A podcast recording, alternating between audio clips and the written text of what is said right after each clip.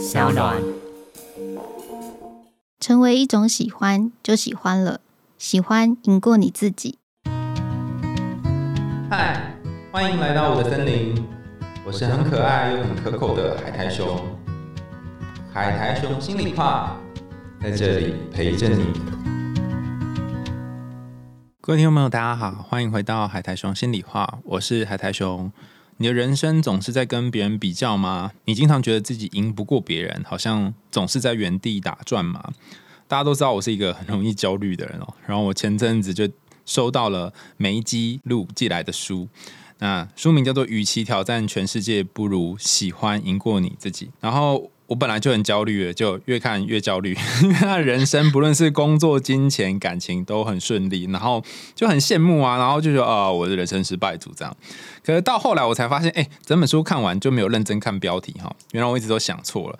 人生真正要赢过的不是别人，而是你自己。那我看完本来觉得说啊、哦，原来是这样子，好像有种励志的感觉，可是又觉得，哎、欸，哪里怪怪的？这本书根本是诈骗吧？就是，哎、欸，你是不是想出下一本书啊？为什么书的封面有写说年薪百万、金融硕士、气质美丽，是什么让你就是辞掉工作？结果里面没写啊。我待最久的是银行，那银行就是、嗯啊、不是上下班吗？我都每天羡慕银行的那些行员，三年就可以走了，还是那是假的？哎、欸，其实柜台人员他们三点也没办法走啦，因为之后还是要算账啊、收账的、收拾后面。那我是银行理专是业务，所以我常常在外面跑。嗯，那伤身的部分的话呢，就是因为呃，银行就是集合人跟钱的地方，那这就是世界上最复杂的两个东西。那碰撞在一起的话，就是会延伸出非常非常非常多伤身的问题。就是当初其实有一个新来的主管，嗯，那他我后来这这些都我后来才知道，他就是为了要招揽其他的人，亲信的概念吗？类似这样。嗯，然后听说，因为我们银行对薪水其实是保密条款，保密到甚至就是每个月薪水进来就要分两个账户存进去，因为就是不能让别人发现。嗯，所以。那时候听说他有把我的薪资开给就是来应征的人看，要招揽他们，就说哎、欸，你看他就是职位最小啊，然后也没什么资历就可以赚到这么多，就是跟他讲说这里应该很好做，然后就是要让他进来这样。后来啊，他也就是为了扶持他的亲信，所以他就是也动了一些手脚，就是等于我那个月做的业绩等于拱手让给别人，就是业绩我做，奖金他领。然后我就想这样也可以嘛，最后我当然有去抗议啦，就是有请在更上层出来主持公道这样，但是就会觉得说怎么会发生这种事情，诸如此类的，就是很多的类似这种嗯。然后你到后来都已经就是觉得有点疲乏了。对啊，我就觉得啊，其实我觉得我男朋友的工作影响我很多、哦、因为他是在美商科技公司，像就是我们所谓的幸福企业、嗯、他们公司的制度是那种嗯，假如说我今天去帮你一个忙，然后他可以给你一些点数回馈，然后那些点数他最后可能可以来换收购礼券啊或是什么的，我就觉得哇，我真的以为所有的职场应该就是后宫甄嬛传那样子，没想到这世界上真的会有这种善良的同事啊，就是嗯友好的工作环境。然后再加上我那时候也觉得说他他那时候的收入是大概是我的几倍这样，然后我就觉得说如果我也要赚到这样子的收入的话，我待在原本的行业我需要更不择手段一点，所以我也不想要再这样子下去，所以我就觉得另谋出路吧，就这样。哦，就是虽然你领着大家觉得还蛮不错的薪水，可是因为你知道说你想要去别的地方、嗯、你想要譬如你可能赚更多钱，或者是如果你要赚这么多钱，你会变成你不想要变成那种人。对对对对。然后所以你就觉得可是我继续往上爬好像就有一天会变这样就身不由己啊，在最后会就会变成身不由己、嗯、决定要走就是出书这条路之后，我才发现我以前的工作算起来是真的算是很幸运又很幸福现在后悔了吧？出书跟大家说大家裸辞，然后现在才说、哦、不好意思我后悔了，不是吧？也不是后悔，就是我没想到会这么这么难，应该是说因为我出我从离职到出书，就是书店看到我的书大概花了三年的时间。哎，那你在离职前就开始写？没有没有，我离职之后完全不知道现在要干嘛，然后就是有一天就突然觉得说我想要写一本书，然后我就写完就开始接完接到某圣光指示你吗？不是不是，就那时候因为情绪很低落，所以我就一直在书店看书，疯狂的看书，然后疯狂看电影，然后可能你是因为那个吗？就是工作事情让你情绪低落吗？还是对对对哦，那那你已经离开了，然后但还是心情在那个低落当中。对，我刚离开，因为那时候我不知道自己能干嘛。其实我觉得你的这个彷徨，很多人都会有哎、欸。你在离职之前有想这些吗？嗯嗯、完全没有想好，下一步就直接离开了。我猜应该是真的很痛苦。对，嗯，就是我我我不想要再继续弄脏我的手了。那、啊、但是后来等于说你开始开写东西或开始经营自己之后，才发现这个过程很困难，此时才开始烦恼说奈安那样。我本来以为就是写写完几个月写完，然后几个月就是投稿等几个月，可能了不起就是可能一两年的事情，没想到居然看起来就遥遥无期、欸。在做自媒体可能有一年多了吧，那时候我爸还是就突然冒出一句说：“啊，你什么时候要回银行？”我知道他是关心啦，可能也是因为这件事情我其实没有这么想触碰，所以我在家人面前都没有说得很清楚，所以他们其实我完全不知道什么状况，不知道我进度到哪里啊或是什么的，所以他问了这句话并不是想要责骂或是什么的，但是就是戳到我心里这样。那你怎么回？我说我没有想回去啊。哎呦，你好骨气哦，你就直接顶回去。因为就对，裤子都脱了。那你那那那那你爸有说什么吗？他他其实也了解我的脾气，他知道我既然决定我就会做到，所以他就也没有再多说了。那你爸问那句话的时候，应该是有打到你吧？有啊，击垮了。哦、因为他会问出这句话，就表示他觉得你现在在做的事情是他没有认为很好啊，就是他其实在质疑你现在在做的事情，他不认同你做的事。对对对对对。我我之前看那个有一个导演叫做杨立光。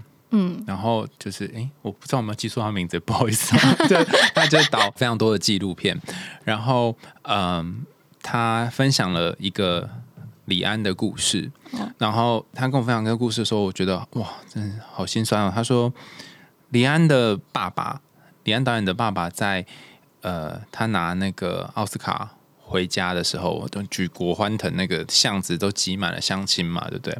他就拿那个小金人回去给爸爸看，就说：“爸，你看，就是我我拿到了这个。”那爸爸看到他的小金人之后呢，就讲了一句话，他说：“你这个都拿了，那你是不是可以回来做正事了？”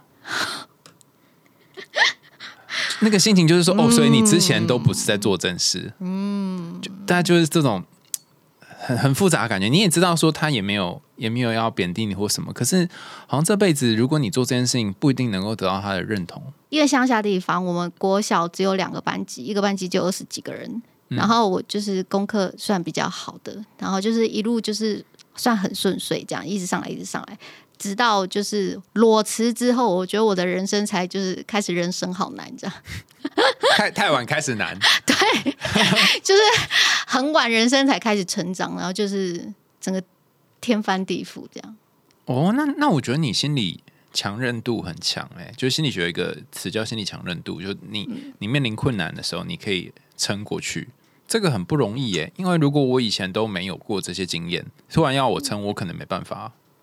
所以我写的那一篇绝望那一篇，嗯，就是觉得自己好像死过一回，因为那时候真的是满脑子负面想法，就觉得我一辈子就躺在这里就好，我不想要再起来，就是这个世界与我何干这样。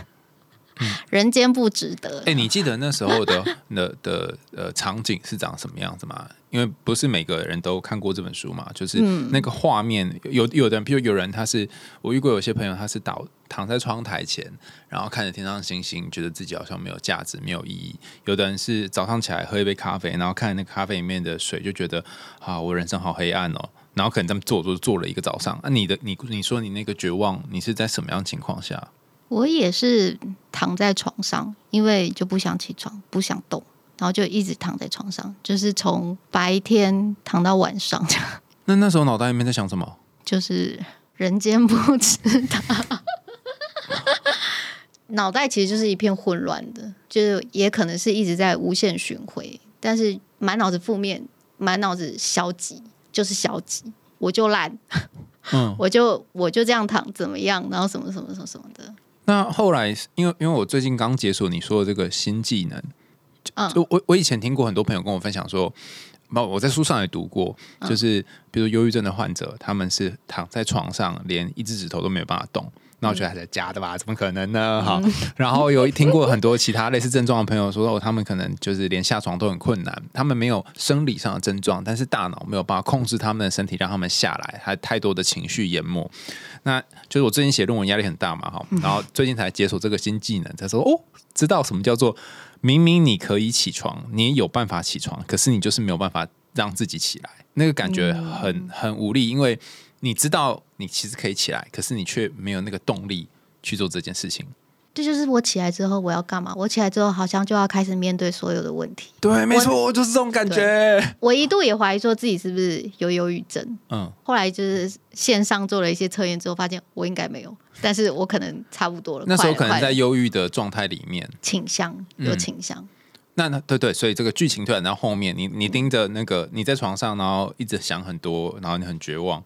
那你最后怎么下床的？躺久了之后，你会发现很不舒服。除了生理上不舒服，心里也很不舒服。终于想尿尿了吗？嗯，有一点。怎么说？就是躺久了你就会觉得，我就真的只能这样了吗？就真的这么烂吗？这世界真的有这么糟吗？其实，其实你只要打开家门，你走出去，你走上街，一切都好了耶。对，就真的这么简单。你只要吃一口你喜欢吃的东西，其实就好了耶。没错。真的是这样子。我, 我跟你讲，就是前几天我有一个完全跟你一模模一样的经历，就是我不是说因为写论文压力很大，就觉得说我每天最期待就是睡觉，嗯，因为睡觉你就可以暂时离开这个世界。然后每天最讨厌的就是起床，嗯，就醒来的时候就啊好痛苦啊。嗯，然后然后有些时候，比如说假日的时候，嗯，我就会让自己不要起来。就像你刚刚说，就躺在床上，反正我起来什么事情不能做，或是我起来要面对很多东西，然后就很痛苦很痛苦很痛苦哦。但是我我我最高纪录好像是躺在床上，目前啦，可能以后可以就是向你看齐。也是不用尿尿了，不用尿尿的状态。躺三小哎、欸、两哎、欸、两个小时，那一、嗯、第一个小时还有睡着，第二个小时就睡不着，专门翻翻翻翻翻，然后我觉得很痛苦，外头有人来救我，然后后来我室友阿伟就回来，哦，然后阿伟就回来，他就做了一件事。他说干嘛啦啊？然后他就他你为什么不起来啊？然后他把我踹，他把我从床上踹下来，真的踹下去。对，他真的把我踹下来，我跌到床下说干嘛啦？他说来打电动啊什么之类的，我不要啦。他说起来啦，然后就把我拉出去哦，是把我从床铺然后拉出去外面，因为他说他要去抽烟，所以他把我拉去外面。我说抽烟还要人陪哦，你这人在太急了。他说不是，我怕死在里面。哦，所以他是故意的。对，他把我拉出去，但是我觉得很神的，哦，就像你刚刚说的。就是你离开那个床铺，然后到外面之后，哎，好像突然就也没这么惨。对啊，就其实好像也没这么严重哎、欸。对，然后后来我在书上才看到这件事情，有很多本不同的书，我就不举书名了。就是他们有一个概念，就是我们常常会以为说，你要有一个感觉，或是你有一个想法，再去做某件事，然后所以你在等灵感或等动机。但这个这个做法呢，有些时候对一些人来讲是有用，但有些时候没用。应该是反过来，就是先做之后，你的齿轮才开始转。哦，这有点像是，就是我那时候，嗯，可能我跟男朋友吵架，心情很低落，但是客户来了，我还是得笑嘻嘻的面对他。面对了客户之后，然后开始跟他沟通聊天，然后心情就好了。嗯，就是做了之后才发现，其实根本没有那么难。刚刚讲你男友，所以这这段时间你们不论是认识啊、相处啊、磨合啊，你觉得在你们之间最重要的是什么啊？我觉得是成长欸。哦，我觉得我们两个两个人在两性这方面是遇到了彼此之后大幅成长。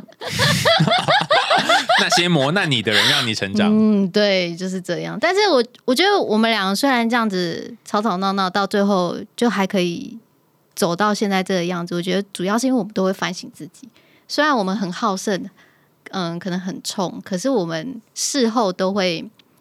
嗯，都会听进那个道理，所以都会调整自己，就是慢慢调整调整调整到现在。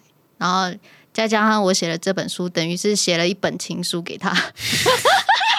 我觉得大家都不敢买了，它、欸、完全融化也没有，因为因为可能里面放了他大量的照片，他现在就是觉得他自己是半个网红。对，我跟你讲，看这本书的时候，我内心觉得好害羞。为什么？就是里面除了有梅姬美美的照片之外，还有她男友美美的照片，然后每一张每一张都是那种很帅很美的这种感觉，你就觉得哇，太甜了吧！而且就是照片的部分，就是其实大家关注点反而在他。我不知道为什么，就是大家看照片的时候，大多数在聊说：“哎、欸，这个男生是谁呀、啊？”就会觉得他很有型这样。我说：“他真的蛮有型的啊！”现在是比我红了是吗？有点像是那个谁啊，演《罗马浴场》那个男友比较像阿布宽，大家可以去买这书来看。但是刚刚有因为有一段是在讲感情嘛，嗯，然后呃，我之前有读过很多关于这个沟通的理论，但我发现我们的文化很特别，嗯、对于沟通这件事情，就是好像我们不不一定是。直接沟通，有的时候是透过迂回的方法、嗯、然后你里面有提到一些不同的方法来沟通、嗯呃、通常你们吵架都是谁先示弱？做错事的那个人。你有做错过什么事吗？你曾经现在想得起来的，你有做错什么事吗？还是太多？他, 他比较常会说我就是那个不道歉。那 你, 你做错事也真的不道歉还是什么？就是会用其他的句子委婉的表示我的歉意，但是很难说出对不起三个字。对对对对，就是我后来看了二零年哦，就是美国一个婚姻大师叫做 John Gottman， 他底下有很多弟子，那其中有一个弟子他就写了一篇文章在讲说哦，所以因为很多的婚姻呃，可能大家的想象都有一个有一个沟通的 S O P， 但其实没有，他有各种千奇百怪的变化。那其中有一个很特别，就是要有一个人先示弱，但是示弱不一定是道歉哦，示弱可能是各种神秘的方法。你说你不讲对不起，那你通常会怎么样？可能就摸他一下，或者摸摸他的下巴的胡子。然后呢？这样就当做道歉吗？这样可以吗？你干嘛？不是因为你通常吵很凶的时候，就是他可能过来要靠近你，你都会想弹开啊。嗯、但是，所以你过去可能摸摸他，然后就好了，是一种示弱啊，不是吗？哦，然后呢？通常你摸完胡子之后，他要怎么样？他就去拿刮胡刀还是什么？也不是，他就会就是开始讲他刚刚不爽的点是什么。就可以好好开始沟通了，这样、哦、就情绪排解掉了之后就可以沟通了。哦，然后呃，如果你做错事，你就是摸摸他，然后当做是一种示弱的开始。对，或者是嗯，可能问他有没有什么想吃的，去帮他拿之类的。哦，就帮忙做些什么这样。对，因为刚刚他们的研究就说，哦，大家都以为要开始，我们就来，我们坐下好好谈。他说没有，他发现大部分的夫妻都是从你刚刚说的那种一个小的示弱行动，嗯、很迂回的，对，先开始，然后再来才是后续。那他呢？他如果做错事或他惹你生气，他会怎么示弱？他现在会直接讲、欸，哎，出了书之后，他直接说生气的魔力，他就说宝贝，对不起，这样吗？还是没有？他就说你是不是在生气什么？嗯。然后我就会开始讲了，我也会 就, 就开始讲了，前面可能会在生闷气了、欸。那我觉得你很好哎、欸，你还会直接开始讲哎、欸，因为有些也是出了书之后，因为有些有些人就是可能不论是男生女生或是谁，就是他可能问他的伴侣说，呃，你是不是在生气？然后对方说没有，那我在生气这样。哦，不然就说没事啊，没事啊，没有啊，怎样？嗯、对对对对、啊，以前以前可能会这样、啊，以前你会这样啊？对啊，但是就是一直一直不断磨合，才发现说这样根本没有用。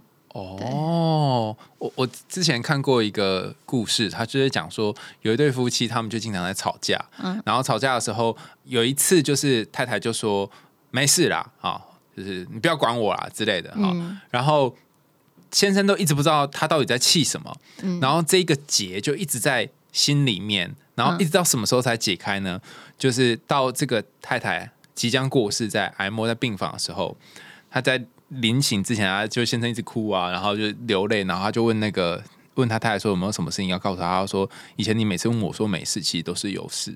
然后我其实很不喜欢你每次洗衣服的时候都把那个衣服反过来晾，要走之前才讲哦。为什么要忍这么久？对，我想说忍这么久也太拼命了吧？对啊，就一定要这样搞啊？这样没有内伤吗？对啊，所以后来后来我就看了这故事，我就发现一件事，就是是不是有些时候。你一直等一直等，对方肯定也不会发现。会啊会啊，绝对。我以前就是这样，可能就是而且而且会说，嗯，假如说一年前我因为这件事情生气了，一年后又发生了，我就会把以前的气再拿出来再吵一次。然后你可能会觉得我以前就已经生气过，为什么还不知道？对，或者是把之前的气加在一起。然后变 double 的奋斗，但问题是他就还是不知道。对对，就是他你不说他怎么会知道？就笨到一种状态，你就觉得啊，对啊，好了，还是直接讲好了。对啊，因为你不讲，真的一点帮助都没有啊。嗯、你直接讲，就是他才知道哦，发生什么事了这样。哎，那现在你已经进入一个自由工作者的状态，接业配啊，写文章之类的、啊。然后你目前就你之前的状况，可能你会觉得哦还没有出书。那出完书之后，你现在会觉得心慌吗？很担心说啊，不知道要怎么样调整自己的心情嘛？因为以前每个月每个月你都有固定的工作跟收入。我现在心慌是书销售量，嗯，就感觉好像。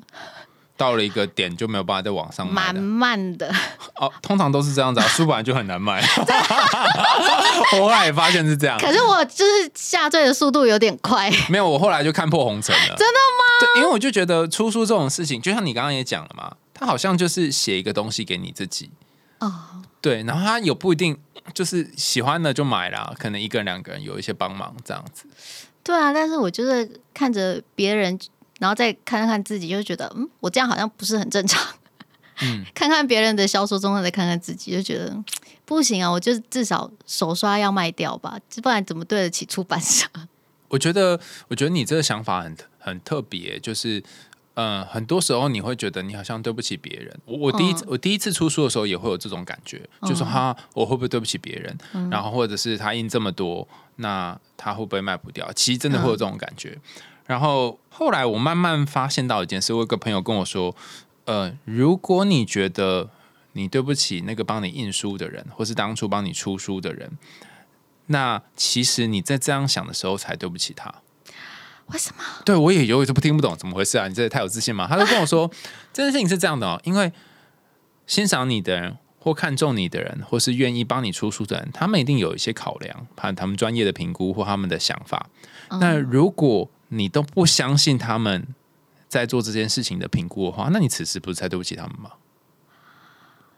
哦、oh, ，就是倒过来想，嗯，嗯，所以他们已经有一些想法，他们甚至让你磨了好多年，然后才出书。但这时候就应该要信赖他们的专业，是、嗯、对。但是跟你跟你的感觉一样，我听完也是这个事，我就说，可是我心里面还是觉得很奶油，还是觉得哪里怪怪的，还是觉得怎么我还是对不起人家。所以后来发现一件事。那个我对不起别人，好像是一种这个魔咒。就算你觉得理性上知道，还是会觉得哪里怪怪的。对，但我就是把这个讲内疚，其实也没有这么严重。但我我就是还是持续在做，就是推书的事情。就刚刚说那个对不起的感觉，就会比较没有。哦、就是我持续在做的话，我就会觉得我。就没有那么对不起他，因为我真的很用力也很尽力了。哦，积阴德值的概念吗？就是我尽力了这样。嗯，哎、嗯欸，这样也蛮好的、啊，因为你已经做到最好的你自己了。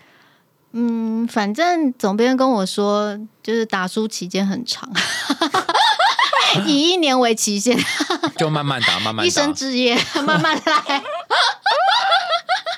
嗯，没有，我倒是觉得啊，因为你这本书是写你在出书之前，然后转换行业这个过程嘛。嗯，但实际上，因为当你开始变自由工作者，包括你今天讲了很多东西，好像书人也都还没有写到，所以我反而是觉得你可以一边在打书的过程当中，然后一边也累积，也不一定要说要记写另外一本啊，是说就是记录一下这段时间这个转变的心路历程。我觉得这应该也很多人想要看。包含我们前、嗯、前阵子才收到一些信件，是说他面临人生的转捩点啊，不晓得要不要转行啊、嗯。我相信很多人都会有这种感觉。嗯、有啊，我就是有，我其实已经偷偷开始在写第二本，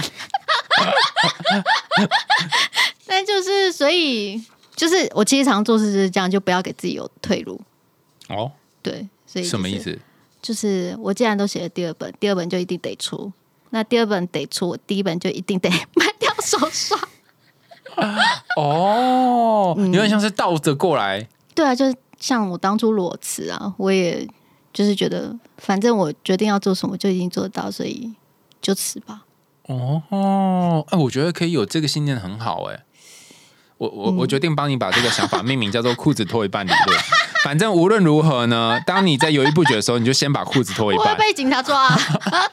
先脱了再说。对，先脱了 slogan 先脱了再说。对，然后脱了之后发现哎干好像来不及也回不去了，所以只要把它脱完，就要继续脱。对对，好了好了，应该是这样子嘛。嗯，好，那今天我们讲了很多，讲了你的家人，然后你跟你男友的关系，还有你的工作转换的这心路历程，然后还有很难过的时候，最后有没有什么你想要跟听众朋友说的？如果他未来也想要自己转行啊，或是做自媒体之类的。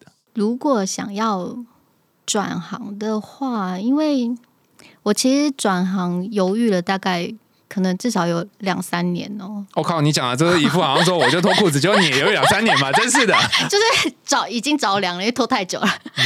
但是我那时候已经到最后是，我每个礼拜天我都在抱怨说，我明天不想上班。嗯。然后礼拜一都要做很大的心理建设，才可以。走出走出门去上班，我觉得其实你已经到了这个阶段之后，你这个工作你也不会做得好了。哦，那既然如此，人生又不是只有一条路，就是去做别的事情试试看。嗯、我觉得相信自己，这个真的是很就是很泛滥的梗，但是这件事情真的很有用。哦，我觉得今天蛮感谢美姬跟我们分享她人生的故事，到目前为止啦。这个故事刚刚讲的好像怪怪，就是当你一条路走的很长，也或者你很经常走的时候，这条路看起来就很大嘛，然后其他地方看起来都没有路。可是如果你真的觉得这条路走起来你已经越来越不快乐，然后每一天都会觉得很抗拒的时候，你停下来，那或许你在走别条的时候，哎，踩一步踩两步，那些草会被你踩出新的路来。又到了节目的尾声啦，感谢你的收听，欢迎大家在 Apple Podcast 或其他留言管道告诉我们你听完故事的想法哦。你今天听了美姬录的故事，你有什么感觉呢？或是你觉得哦，他的那个书你很有兴趣的话，你可以上网搜寻与其挑战全世界，不如喜欢赢过你自己，那里面谈了他的工作、感情还有理财等等不同的部分。也欢迎大家透过 SoundOn 这个平台赞助阿雄我们家猫咪的罐头哦。想听更多有趣的童话故事跟心理学知识吗？海洋心理话，我们下次见喽，拜拜。拜拜。